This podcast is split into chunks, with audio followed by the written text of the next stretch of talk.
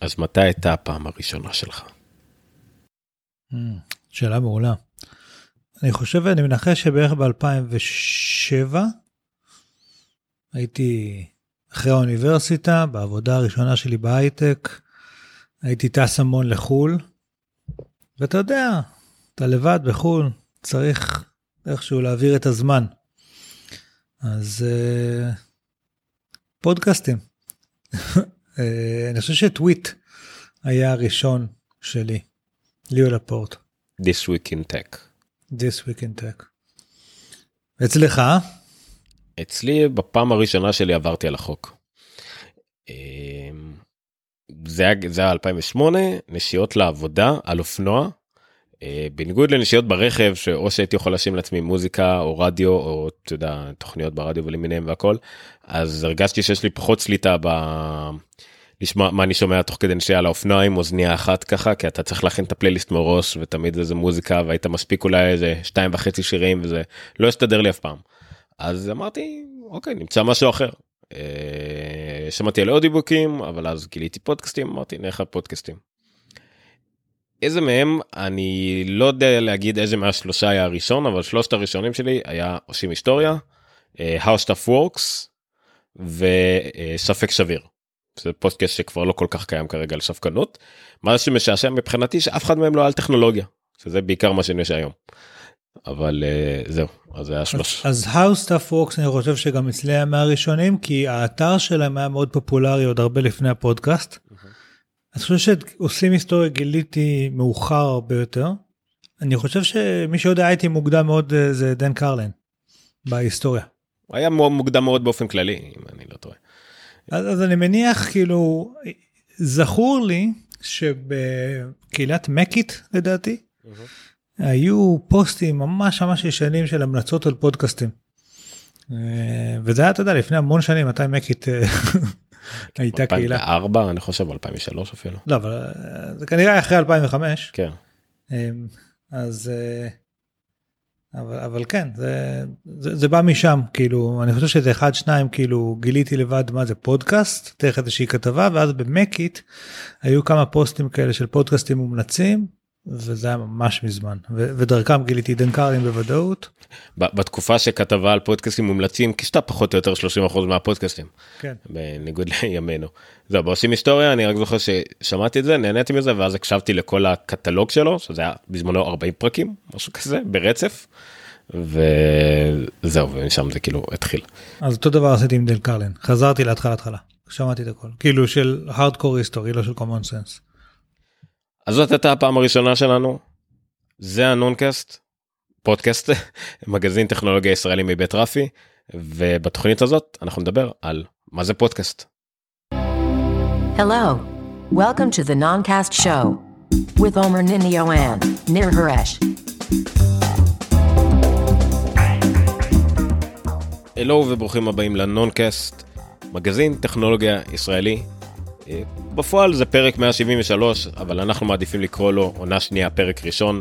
הנונקסט היא תוכנית טכנולוגיה אה, מאוד ותיקה כבר יותר מארבע שנים שהחלטנו אה, לעשות לה reincarnation גלגול מחדש גלגול נשמות ולהוליד אותה מחדש כמגזין טכנולוגיה ישראלי וזה הפרק הראשון מעונה שנייה. אם לא אכפת לכם שעונה ראשונה הייתה ארבע וחצי שנים עונה שנייה של הנונקסט. אני אומר ניניו איתי ניר חורש ופה נתחיל לפני שיהיה מאוחר.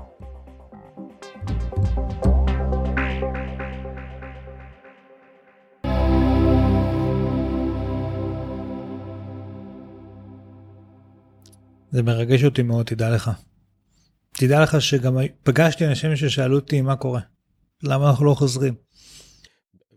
בערך על כל פודקאסט שאני מפרסם אם זה ילדותק או על הים מנוע או אה, באפלוק שאני מפרסם פוסטים אבל מה עם הנונקאסט אבל מה עם הנונקאסט. כן, זה נחמד לדעת שעשינו משהו שלאנשים אשכרה אכפת ממנו זה לא כזה מובן מאליו אבל מה זה המשהו הזה הוא פודקאסט מה זה מה זה אומר. זהו אז החלטנו ככה בשוק של אה, מטא מטורף כזה אה, לעשות את הפרק הראשון בעונה השנייה של הנונקאסט שזה יהיה מגזין זה לא יהיה תוכנית חדשות אה, אילתורים או שיחה שלפעמים התחלנו אותה עם דקה וחצי של הכנה אבל תגלו לאף אחד אז החלטנו לעשות משהו שיותר מגזיני. והפרק הראשון כמה סמלי זה על מה זה פודקאסט. גם יספר את ההיסטוריה הפחות מוכרת קצת של, ה... של פודקאסטים גם קצת יעזור לנו להבין מה זה פודקאסטים ולמה זה מה שזה עכשיו ואיך זה קרה אה, וגם אה, ישמש לדורות הבאים שתמיד טוב שיש עוד משהו ישראלי שמשבר מה זה פודקאסט. אם אני לא טועה לא היה משהו מרוכז כזה אי פעם אני חושב שרן לוי וזיו קיטרו הזכירו עשו איזה מיני פרק כזה על משהו כזה אבל לא לעומק אז הנה אנחנו. יש לרן לוי אה, פוסט על, כתוב על מה זה פודקאסט. כן לכל אתר אה, שמארח פודקאסט מכובד יש תת אתר שקוראים לו מה זה פודקאסט גם ברפי נקודה מדיה אתם בקרוב תמצאו תת אתר שקוראים לו מה זה פודקאסט לא נהיה שונים רק אנחנו מקווים להיות uh, קצת יותר uh, מקיפים ברמה שמגזין ראוי לה ואז בואו נתחיל עם זה. מה זה פודקאסט אם אתם מאזינים לזה עכשיו אתם לפחות ברמה המאוד בסיסית יודעים מה זה פודקאסט כי פודקאסט זה הדבר הזה שאני מקשיב אליו עכשיו. זה די uh, ככה זה עובד למרות שיכול להיות שנפלתם על איזשהו לינק בפייסבוק או בטוויטר נכנסתם לאתר היה שם כפתור play גדול לחצתם עליו ושמעתם משהו. זה עדיין היה פודקאסט למרות שלא ממש האזנתם לו כפודקאסט לא ידעתם שזה מה שזה. אז מה זה פודקאסט?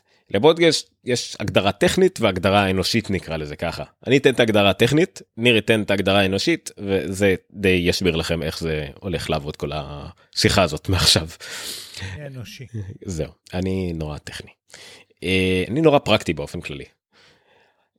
אז ככה, בהגדרה הטכנית הכי פשוטה, פודקאסט זה קובץ אודיו, שמע, שיורד אוטומטית למכשיר כלשהו, זה יכול להיות מחשב, יכול להיות נגן, על בסיס עדכון לשירות מנוי שאתה ממש מנוי לתוכנית הזאת אה, באמצעות תוכנה שגם מנהלת את הקשר בין המנוי הזה לקבצים ומנגנת אותם. זה יכול להיות שוב במחשב, יכול להיות בנגן, אה, יכול להיות להשתנחן, יכול להיות עצמאי, אבל זה הרעיון. קובץ אודיו שיורד אוטומטית למכשיר כלשהו כל פעם שיש אה, משהו חדש במנוי שלכם ואפשר לשמוע אותו בעזרת תוכנה כלשהי. ההגדרה האנושית היא די דומה אבל עם מילים קצת אחרות. תדמיינו תוכנית רדיו, אודיו, אוקיי? Okay? אה, שניתן אה, קצת כמו ב-VOD אני יכול לבחור איזה מהפרקים שהיו אני רוצה לשמוע עכשיו ולעצור ולחזור לזה אחר כך ומה שאני רוצה. אבל בנוסף לזה אני גם יכול להירשם מראש לכל הפרקים העתידיים שעוד לא הוקלטו שזה אין ב-VOD סבבה כך שבכל פעם שייצא פרק חדש בתוכנית הרדיו אני מיודע על זה זה מגיע אליי ואני יכול כבר לשמוע אותו אני כאילו גם מנוי לכל מה שיקרה אחר כך ב, ב, בסדרה הזו או בתוכנית הזו. אמ, אז זה נראה לי ההגדרה האנושית. עומר כתב פה שילוב בין VOD ל-TVR או אה, ל-DVR או לטיבו. אמ, יש לנו לדעתי 5% מהקהל שיודעים מה זה טיבו ונרחיב את זה ל-10% שיודעים מה זה DVR. אמרתי תחשבו על יש מקס מג'יק VOD הוט אולטרה זה אז זה כאילו גם מקליט וגם VOD. anyway עכשיו כל העניין הזה של פודקאסטים אה, זה דבר מודרני שקיים היום אנחנו די מתייחסים לכבון מאליו אבל היו צריכים לקרות כמה דברים כדי שזה יקרה בכלל. עכשיו הבסיס הטכני של זה למשל כדי שזה יקרה כולל כמה דברים שנראים לנו די מובנים אליהם למשל mp3 אני חושב שלמעלה מ-90% מהפודקאסטים היום שאתם מורידים אותם למכשירים שלכם בפורמט mp3 חלק קטן מהם עדיין במשהו שנקרא mp4 או אה, m4a שזה קצת אחר של אפל אבל אותו עיקרון קובץ אודיו דחוס. זה קיים משנת 91 בערך שהפורמט הזה של mp3 קיים שאפשר לדחוס בו. מה שסתם לצורך העניין מה שבדיסק שהייתם קונים של מוזיקה תופס 700 מגה בייט ב-mp3 תופס 70 כמעט פי 10. שכמובן חשוב כי אנחנו מדברים על אינטרנט מדברים על הורדות על להעביר דברים על אה, גבי כבלי נחושת אה, למיניהם שזה קסם איך שזה עובד אז בגלל זה mp3 היה חשוב וגם זה לא, לא בדיוק תפס עד שב-97 אה, יצאה תוכנה קטנה שכל מישהו מעל גיל מסוים אה, שומר לה חיבה Winamp עם הלמה וכל זה. מה שאני אוהב ב Winamp שיש עדיין בתי קפה שיש שם איזה מחשב XT כנראה לא, לא XT זה, זה משהו ישן שמריץ את זה. זה עדיין מקומות שמנגנים מוזיקה ב Winamp. בדיוק. אז Winamp היה נגן שאפשר להריץ לו על כל מחשב גם Windows 95 מן הסתם. אה, לנגן mp3ים ליצור פלייליסטים תלוי באיזה גרסה הייתה לכם כל מיני סקינים מזעזעים.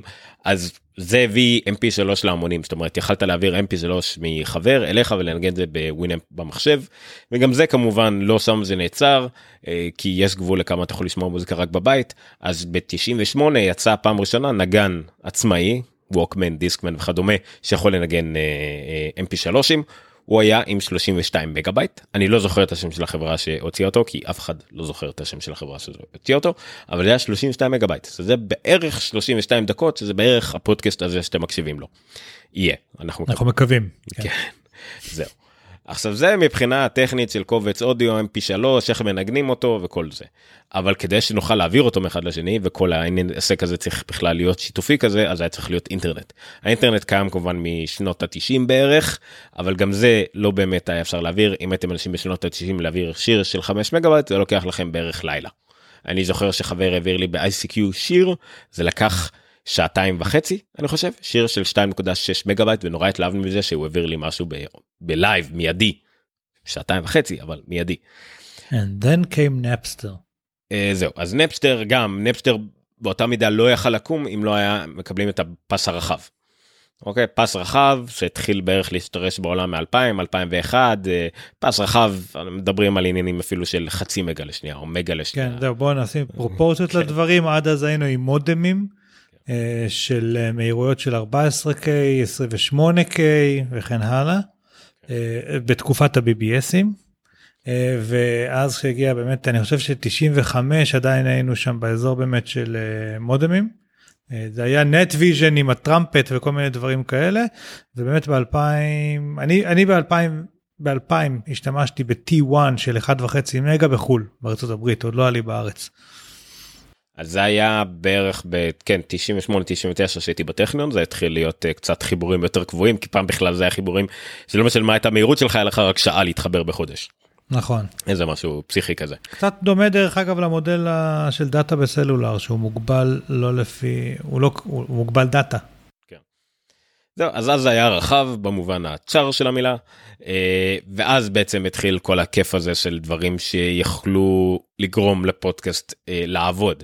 אבל גם זה לקח קצת זמן כי אם דיברנו על בסיס טכני היה גם את הבסיס של אה, הפצה של אה, איך להפיץ את הקבצי אודיו האלה בצורה נורמלית.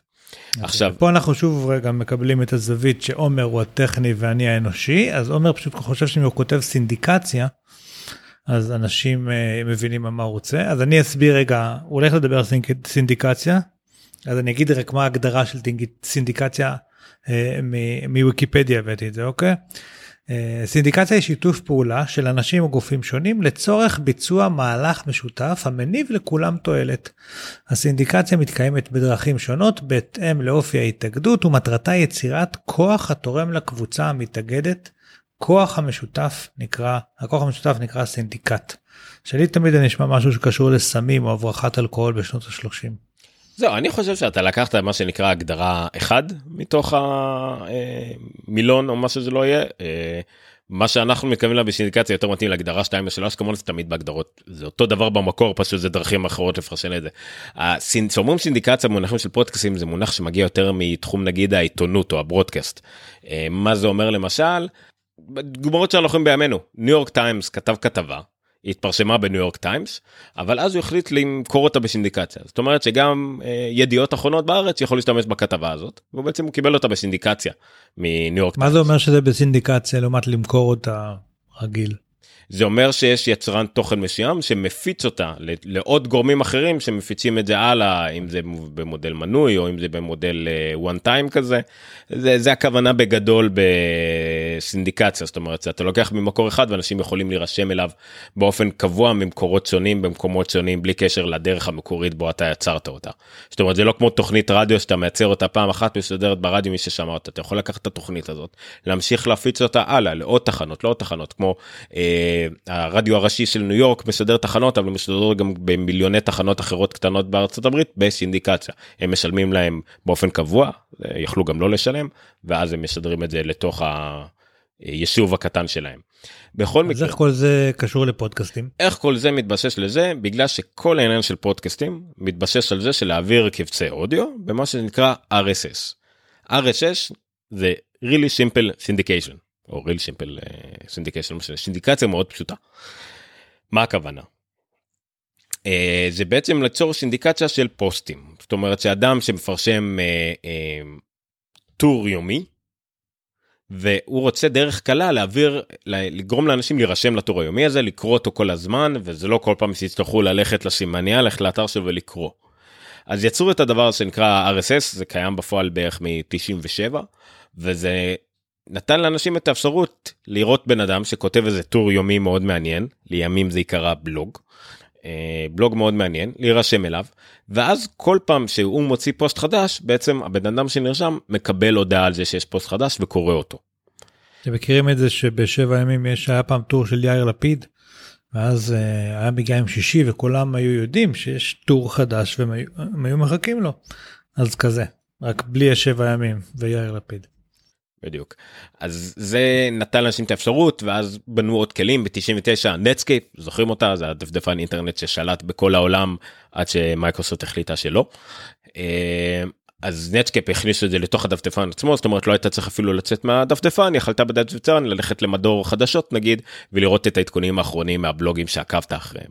זה לכשעצמו עשה המון אה, פיצוץ טוב של, אה, של בלוגרים ועיתונאים עצמאיים שעשו את הדברים האלה ויכלת לקרוא דעות של אנשים שלא יכלת קודם.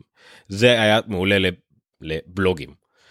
אני רק רוצה שנייה במידה ומישהו לא יודע מה זה בלוג אז כמו שפודקאסט הוא המקבילה של תוכנית רדיו אבל באינטרנט אז בלוג זה כמו טור בעיתון אבל באינטרנט מישהו כותב טקסטים אוקיי שהנושא של בלוג יכול להיות כל דבר שבעולם כל מי שרוצה כותב טקסט על מה שהוא רוצה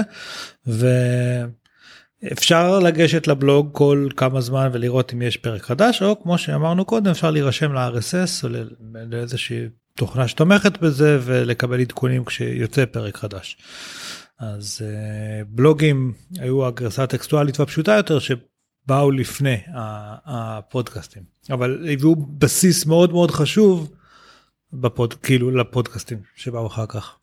זהו יש uh, הרבה אנשים היום מעורבים, מעורבים ביצירת הפודקאסטים למה שאנחנו מכירים היום אבל אנחנו לא לא ניתן לכם לזכור יותר מדי שמות יש בערך אה, שתי שמות בעיקר שחשובים ואחרי זה נדבר על עוד.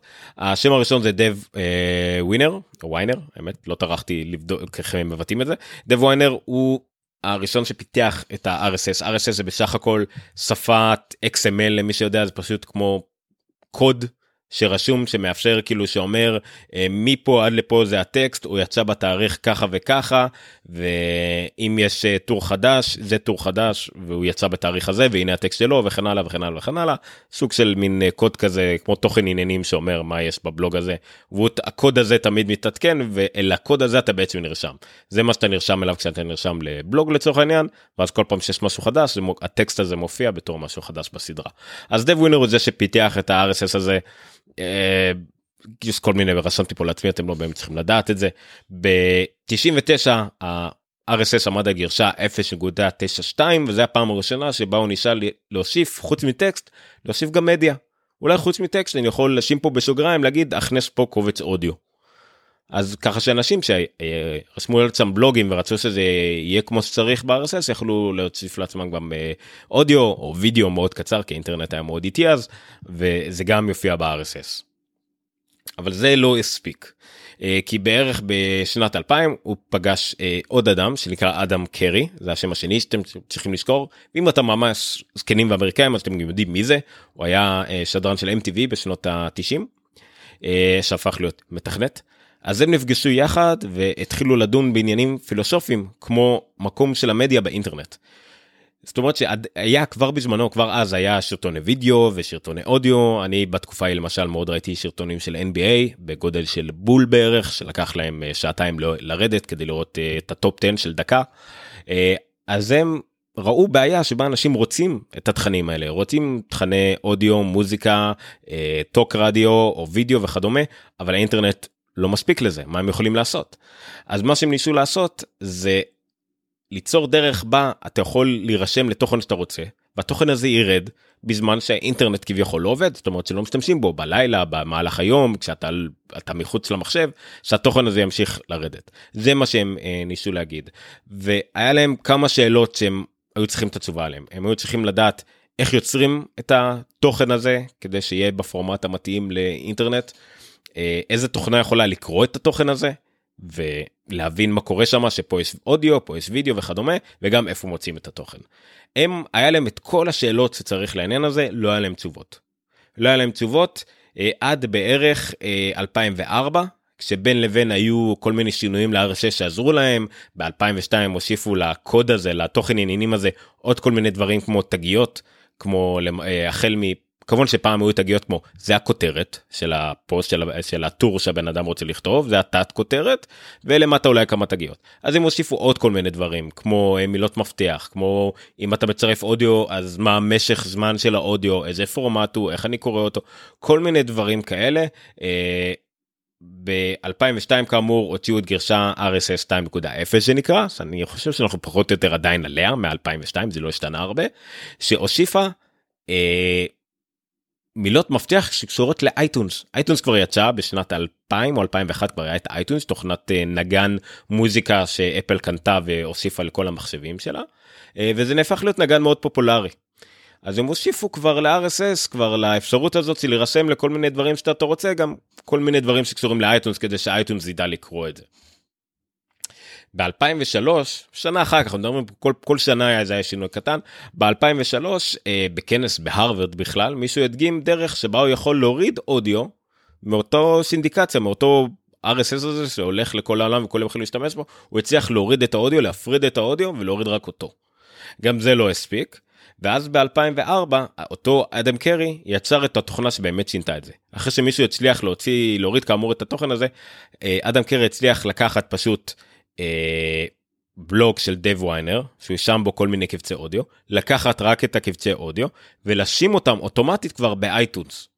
ואם היו ב iTunes זה אומר שהם כבר יכלו להסתנכרן לאייפוד כי האייפוד יצא בינתיים ב-2001 או 2002 אייפוד שכולם רצו אותו והיה נגן מוזיקה מושלם והכל אז פתאום פודקאסטים זה לא ידוע שזה פודקאסטים אלא זה היה פשוט קובץ אודיו אה, שקובץ broadcast אודיו שיצא ירד מהאינטרנט ונכנס לך אוטומטית ל iTunes והסתנכרן לך לאייפוד ויכולת להקשיב אותו באייפוד.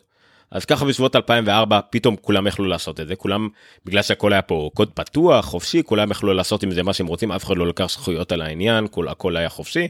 אנשים פיתחו עוד ועוד אפליקציות שאפשרו להוריד את זה לקחת אודיו ולשים אותו אה, באייטונס. אה, גם ממשקים גרפיים משהו יותר נוח. אה, באותו 2004 לקראת סוף 2004 אה, עיתונאי שסקר את העניין אני לא אטרח לזכור את שמו אפילו טבע את המונח הזה פודקאסט פודקאסט ברודקאסט מה שאמרנו מקודם באייפוד פודקאסט.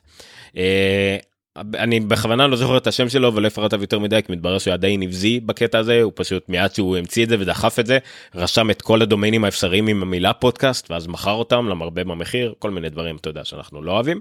אמ, אבל זה לא הפריע לתופעה להתפשט המון מפתחים ומשתמשים אה, אה, אדם קרי תיאר את זה כמו מקום בו אה, מפתחים ומשתמשים הולכים לרקוד ביחד כי זה פשוט המפתחים רצו היה להם פתאום עולם שלם של דברים לפתח אליהם עוד אפליקציה יותר נוחה איך מוצאים פודקאסטים איך אפשר להוריד את זה יותר טוב לפתח את זה משתמשים רק רצו תוכן משתמשים יוצרים אנשים שיצרני תוכן היה להם פתאום דרך.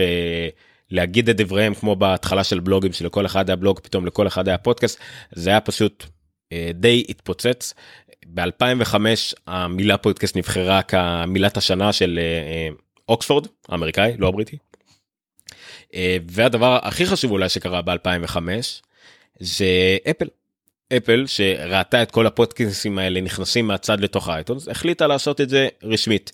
היא הוסיפה לתוכנת האייטונס תמיכה מובנית בקטגוריה שנקראת פודקאסטים אז כמו שאתם הולכים לחנות מחפשים מיוזיק היה גם פודקאסט.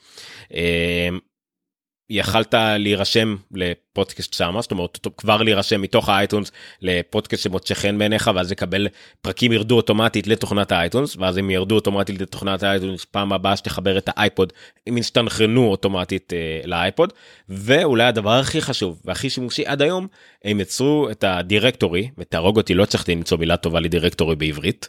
אה, אולי תמצא עד סוף המשפט שלי, directory שבו כל הפודקאסטים אתה יכול לחפש אותם אה, לפי קטגוריות או רק לפי מילות חיפוש, היה לך top 10 בדיוק כמו במוזיקה הם לקחו את זה מעולם המוזיקה, top 10 של אה, פודקאסטים בכל שבוע, אה, ממש היה שם מין מקום מרוכז של כל הדברים של פודקאסטים ולא משנה כמה אנשים אחרים ניסו לעשות מהצד דברים דומים ברגע שיש לך את אפל עם חנות המוזיקה אז אני חושב היחידה בעולם והכי פופולרית בעולם והנגן מוזיקה אודיו הכי פופולרי בעולם אפל בעצם הביאה את כל זה קדימה.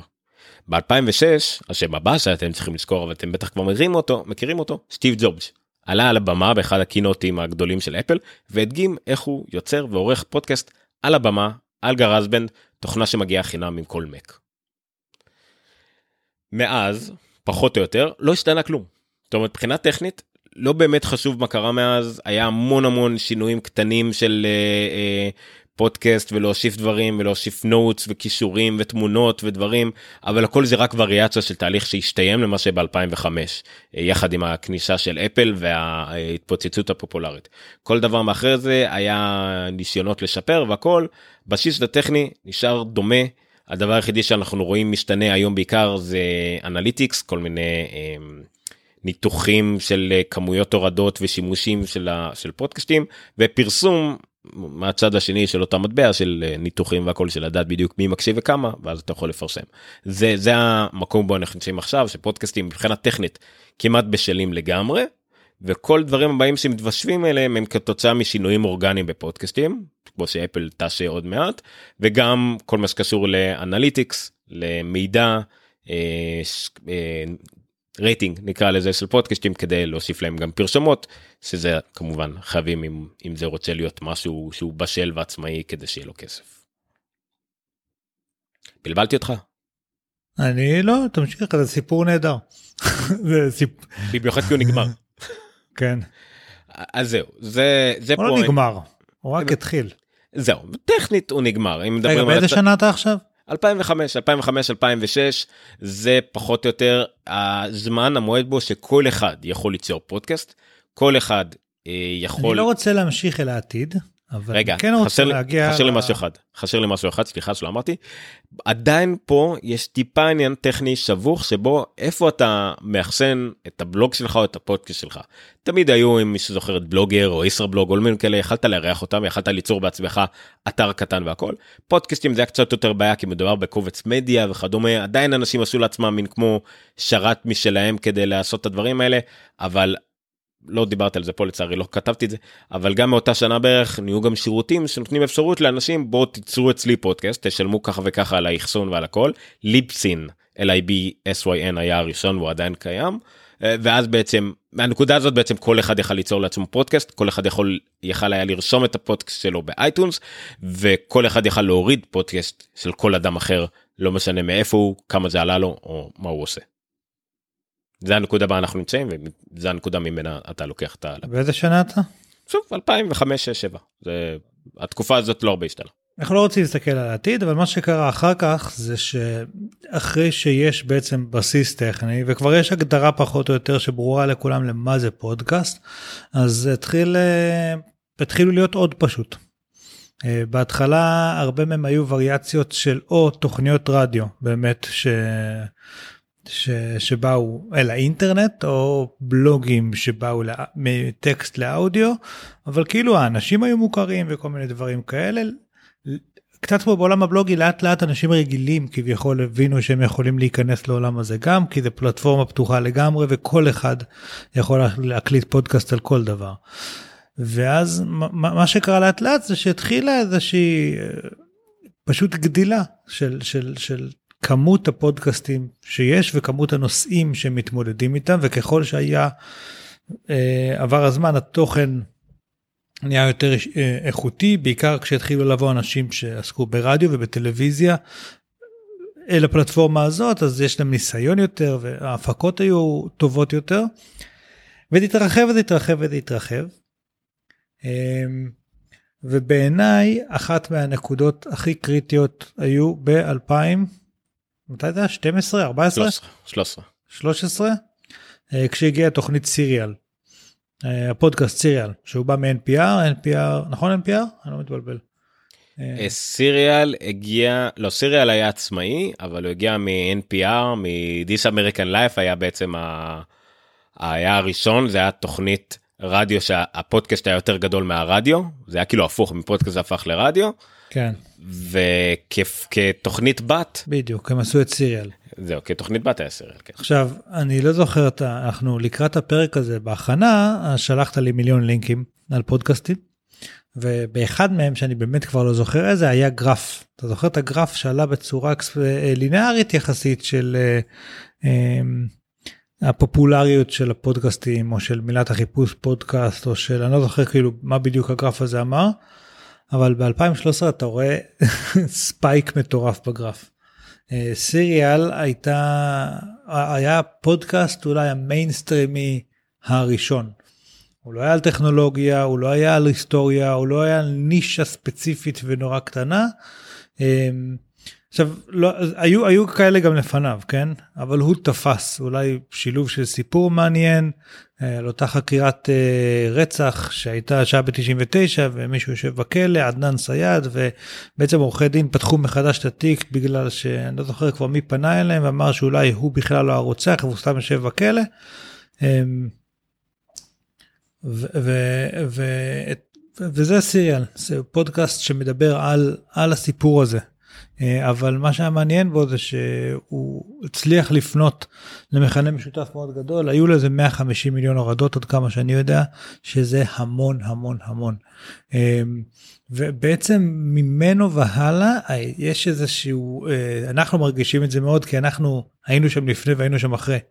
אה, יש איזושהי תאוצה אדירה בלמה אנשים אה, אה, בכמות האנשים סביבי שמתעסקים עם פודקאסטים. אה, עוד דבר אם אפשר להגיד אתה כאן כן, כן.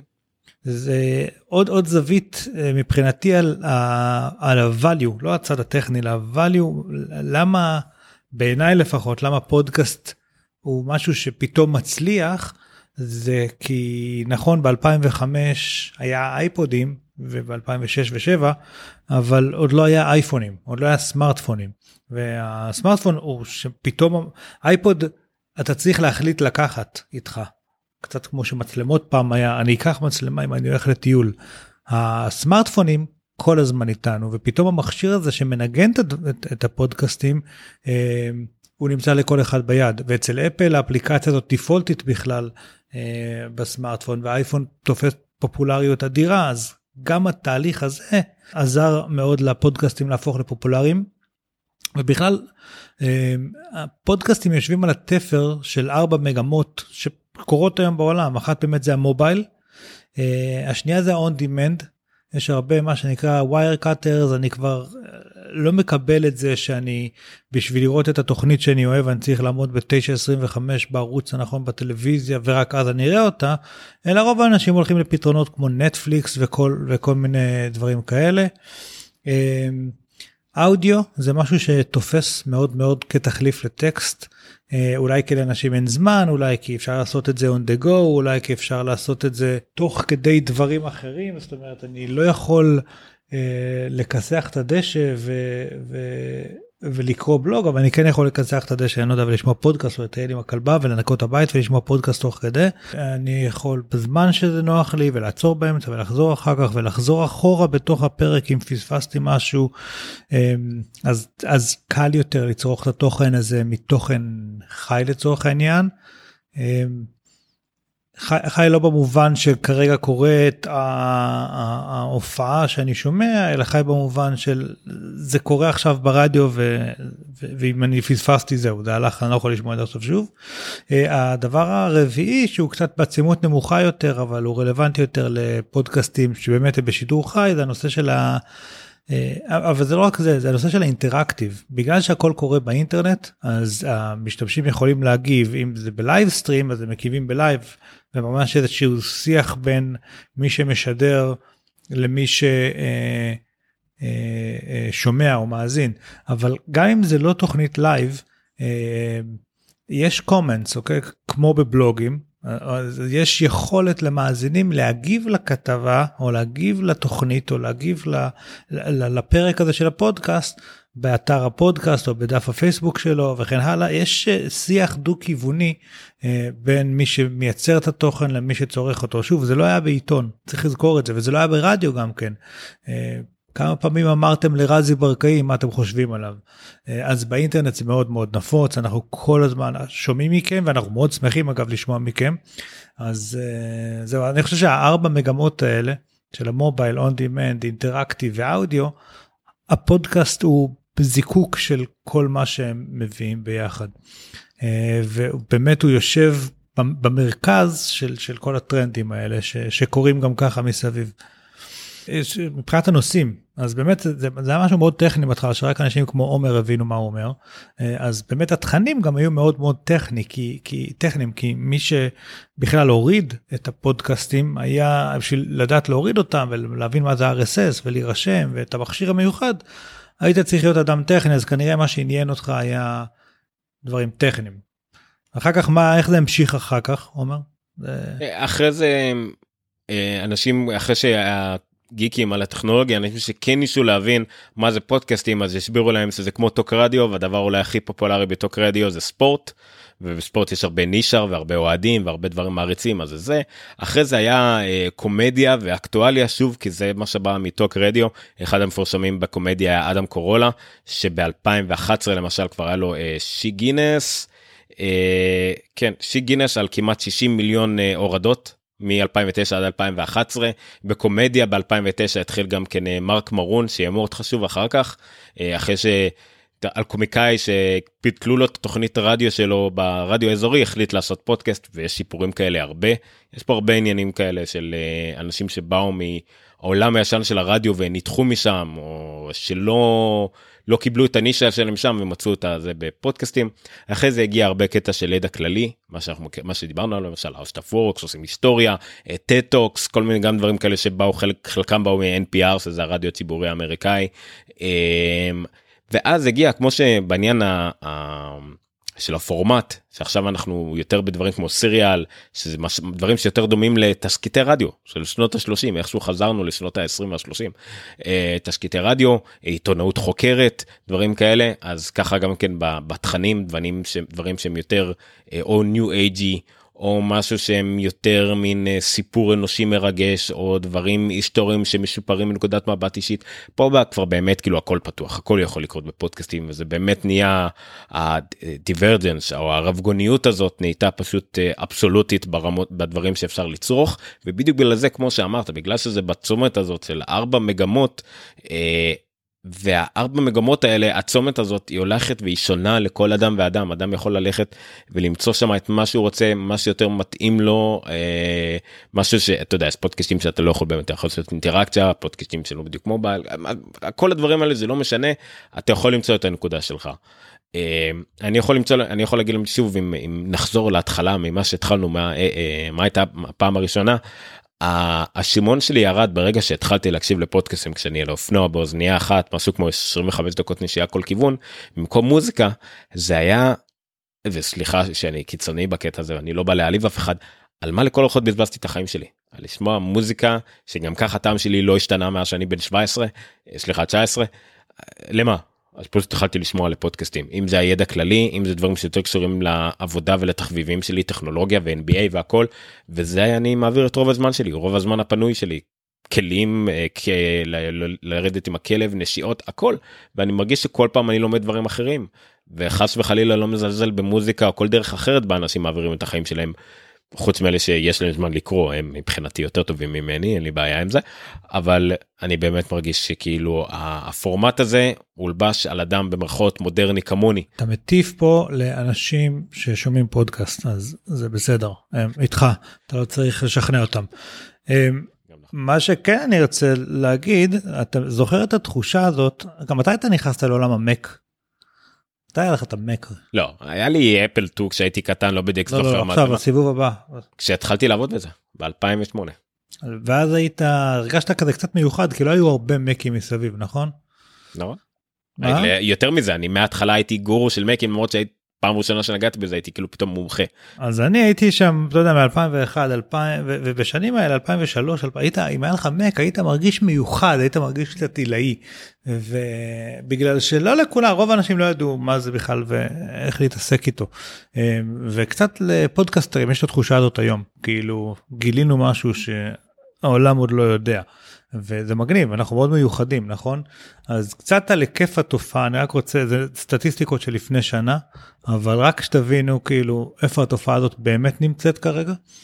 אמ, שוב זה נכון לפני שנה המספרים הם עוד יותר.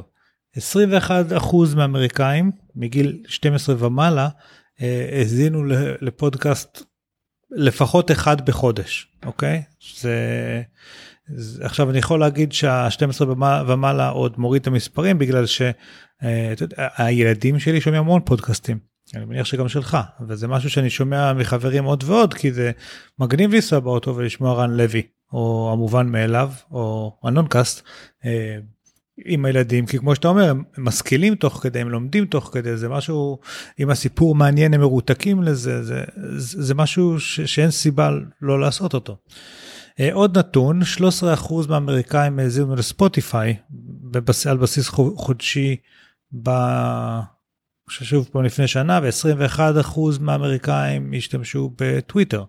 שוב אני מזכיר שהמספר של האנשים שהאזינו לפודקאסט היה 21% זה כמו כמות האנשים שמשתמשים בטוויטר וטוויטר אתם יודעים שזה משהו מאוד פופולרי שם וספוטיפיי שזה גם נשמע לנו משהו יחסית פופולרי זה 13% לעומת אותם 21%. עכשיו מבחינת כמות התוכניות שאמרנו שהלכה וגדלה לאורך הזמן אז באמת יש איזשהו spike. אה, זה, זה נהיה אקספוננציאלי וכרגע שוב נכון לפני שנה זה 350 אלף תוכניות אה, ב, ב directory ב library הזה של הפודקאסטים ב iTunes בלבד ויש כאלה שהם לא שם. אה, ושוב המספר הזה של 150 אה, הורדות 150 מיליון נדמה לי אני לא זוכר אם זה 150 או 130 מיליון הורדות אבל בכל אופן מדובר על רייטינג insane כאילו זה רייטינג של של, של, של, של תוכניות עצומות גדולות אמיתיות כאילו בעולם האמיתי של הרדיו והטלוויזיה. אני לא חושב שיש הרבה תוכניות רדיו בארצות הברית שיש להם או, או בכלל בעולם שיש להם רייטינג של 110 אה, עכשיו זה לא באמת 110 מיליון מאזינים כי היו כמה פרקים נגיד עשרה פרקים אז צריך לחלק את זה ב-10 אז 10 מיליון מאזינים אבל גם זה רייטינג מאוד מאוד גבוה לתוכנית אמריקאית ועוד אחד מהיתרונות שיש לפודקאסט על רדיו זה שזה לא מקומי זאת אומרת זה לא כמו תחנת רדיו שזאת של ישראל שומעים אותו רק פה וזאת של ארה"ב שומעים אותו רק שם. זה באינטרנט. כל אחד יכול לשמוע סיריאל מכל העולם וזה וזה מה שקורה. זאת אומרת אה, אז נכון שאם אנחנו עושים פודקאסט בעברית עכשיו כנראה הוא יישמע בעיקר בישראל אבל יש לנו מאזינים בקנדה ויש לנו מאזינים בעוד מקומות. אמ, אז זה גם כן משהו של להגיד על פודקאסטים. מבחינת ה... אם אמרת את השוק האמריקאי שהוא כרגע השוק הדומיננטי כל המספרים שאמרת מטורפים והם יצמחו לצורך השוואה כנראה תוכנית הרדיו הכי נש... הכי נשמעת אי פעם אני לא מאמין ששכחתי את השם שלו אתה בטח תזכור מי השדרן רדיו הכי פופולרי בארצות הברית אתה זוכר את השם? אז כן האוורד שטרן. האוורד שטרן כשהוא שידר ברדיו רגיל הוא למשל שידר אם אני לא טועה משיקגו התוכנית שלו הייתה ברדיו בשיקגו אבל זה היה של uh, אה, NBC אני חושב uh, שידרו את זה בסידיקציה להמון המון תחנות מקומיות בכל ארצות הברית. אם אני לא טועה בשיאו בשעות הבוקר היו לו נגיד 110 מיליון מאזינים ביום. בין זה, זה נע כן כי זה הוא שידר שעתיים וחצי ופקקים הם לא שעתיים וחצי. אבל הוא הגיע למאה ומשהו מיליון. ועכשיו הוא עבר ל satellite רדיו ויש לו אולי חמש מיליון. אבל אם הוא נגיד אם תחשבו שאם האוורד סטרן היה מוציא את זה כפודקאסט שווה מאוד להניח שהוא היה מגיע ל-150 או 250 מיליון ב- ביום אם לא בשבוע. אז זה מטורף. זה בערך המספרים היחסיים שיש לטל ברמן ואביעד קישוש בארץ. טל ברמן ואביעד קישוש בארץ זה כנראה הפודקאסט הכי פופולרי בישראל זה תוכנית רדיו יומית שעולת כל יום עולה כל יום כפודקאסט לדעתי מינוס המוזיקה. אה, והיא הכי פופולרית כאילו בפער די ניכר כאילו עם כל הכבוד לרן לוי הם עדיין כאילו מבחינת כמות יותר בגלל בעיקר בגלל שזה תוכנית יומית. אז זה בערך הפרופורציות כאילו אני מאמין שבפודקאסים שומעים אותם הרבה יותר מב live את אה, ברמן וקישוש לדוגמה. אני רוצה כל מה שאמרת גם כן ההצלחה המטורפת הזאת שזו הייתה הנקודה העיקרית שלי מובילה לעתיד אנחנו לא נדבר עליו בפרק הזה כי תם זמננו כמעט אבל העתיד הוא או עגום או ורוד תלוי איך מסתכלים על זה כי ברגע שיש הצלחה יש כסף ברגע שיש כסף צריך לדעת איך עושים יותר כסף. ואז נכנסים פרסומות ונכנסים איך אנחנו יודעים בדיוק מי מאזין למה. אה, נכנס פה הרבה דברים יש גם עוד נושא שאנחנו לא נדבר עליו עכשיו אנחנו נדבר עליו כנראה באיזשהו פרק עתידי שבו נדבר קצת יותר בגדול על כל אני קראתי לזה הלוויינים של הפודקאסטים. מה קורה עם אה, יוטוברים זה לא נחשב פודקאסט זה לא נחשב אה, שינדיקציה או תוכן שאני מנוי אליו או אינסטגרם או סנאפצ'אט על רגל אחת כן ולא לא שזה עוזר לכם. על שתי רגליים על שתי רגליים אולי. זה, זה, זה כבר דיון פילוסופי שנדבר עליו זה מין יהיה תוכנית אה, מגזין דיון כזה זה לא כל כך יהיה אינפורמטיבי אבל לא, וזה, ו, וזה מאוד דומה אגב אם הזכרנו רדיו כל הזמן יש לדוגמה בגלי צה"ל אמ, יש להם אה, מצלמה באולפן שמצלמת אותם תוך כדי התוכנית ואתה יכול לצפות בזה באינטרנט. אז הם טלוויזיה. אה, יותר, יותר מזה אתה ראית את תוכנית הבוקר של כאן? אתה יודע כמו בוקר טוב ישראל של פעם וכאלה אתה יודע איך נראית תוכנית הבוקר של כאן? לא ראיתי. זה תוכנית הרדיו של רשת ב' עם מצלמה. זה סידור כן, זה, בדיוק העניין ו... זה, זה, זה, זה, זה כאילו זה, לא זה, זה כבר משהו כאילו לא, לא ברור. אה, רוצים לומר שהגבולות הם אפורים ולא ברורים. לטוויט שהוא אחד הפודקאסטים הכי פופולריים כמו שהזכרנו ומראשית ימי הפודקאסט יש כמעט הכל בגרסת וידאו. והרבה ואני ואני צורך את זה הרבה.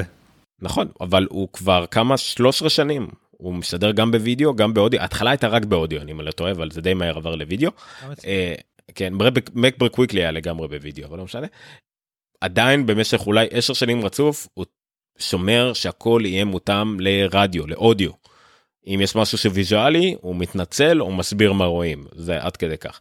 עכשיו לסיום אה, אם כל מה שעניין אתכם עד עכשיו ונמאס לכם ואתם רוצים ללכת לישון מוזמנים אני רק רוצה באמת כמה נקודות מפתח בהיסטוריה של הפודקאסט אה, כדי להבין מאיפה זה הגיע ולאיפה זה הולך ונשאם עם זה כשבשלב מאוחר יותר נדבר מתישהו על העתיד של פודקאסטים ועל כל מה שקורה מסביב לפודקאסטים בכל התחום הזה של אה, יוטוברים וכדומה.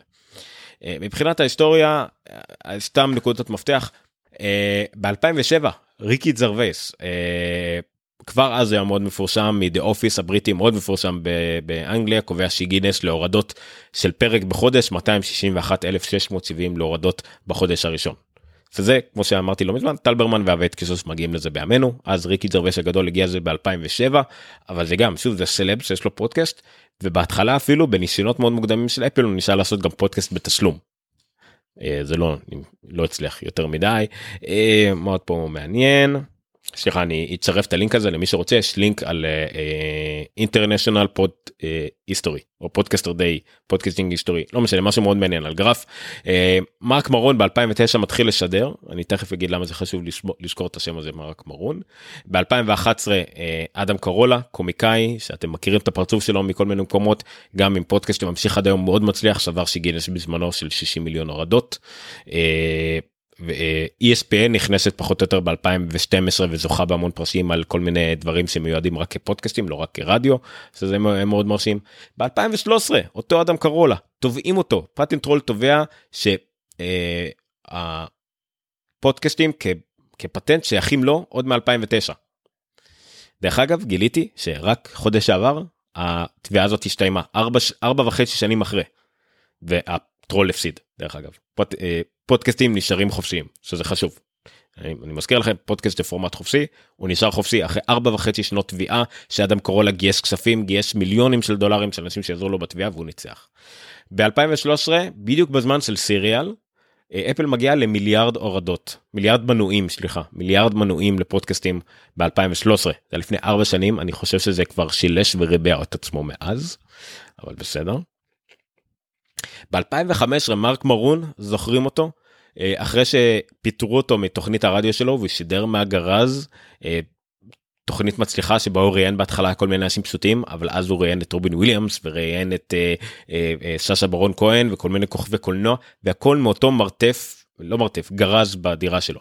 ב2015 ביוני ברק אובמה הנשיא בפועל של ארה"ב בא לגראז' של מרק מרון להתראיין לשעה לאחד הפודקאסטים אולי אחד הנאומים רעיונות הכי כנים ששמעתי של אדם בכיר כל כך בפוליטיקה זה דבר מדהים וחייבים לשמוע אותו.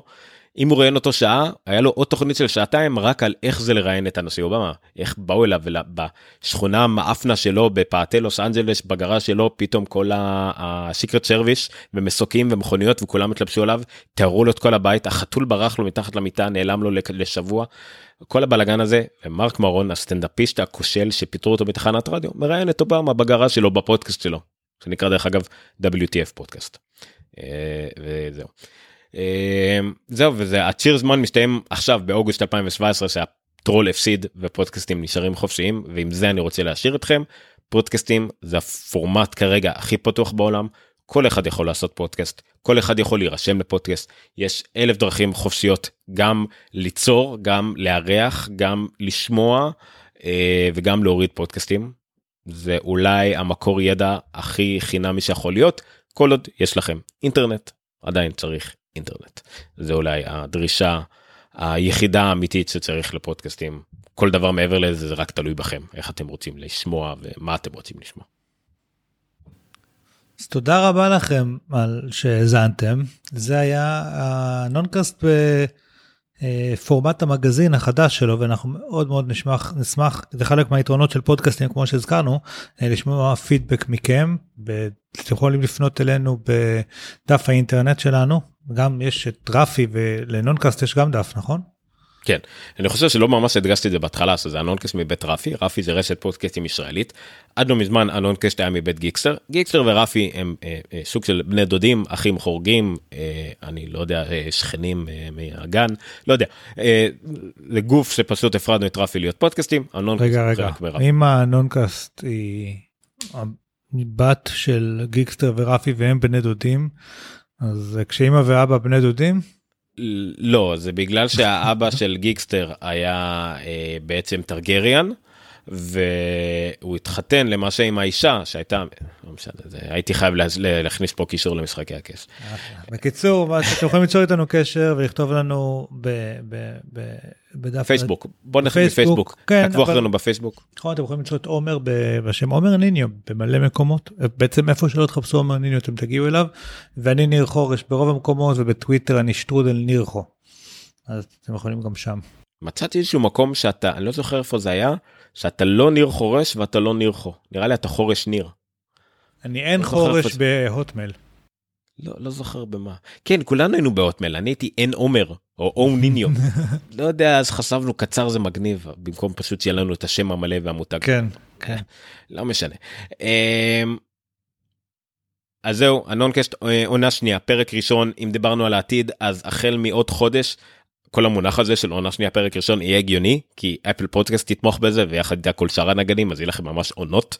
אה, עד אז אנחנו פרק 173 אבל בכותרת יהיה רשום עונה שנייה פרק ראשון תאמינו לנו אה, וזהו זה דף חדש דף אה, חלק אנחנו מאוד נהנים לעשות את זה ומאוד מקווים שאתם תיהנו מזה שתפו את זה כולם אוהבים לשמוע פודקאסטים מי שלא יודע מה זה פודקאסט כדאי שהוא ידע תנו לו לשמוע את התוכנית הזאת יראה מה זה meta של פודקאסט על פודקאסט ואז אולי ילך לשמוע משהו יותר מעניין אותו אה, וזהו.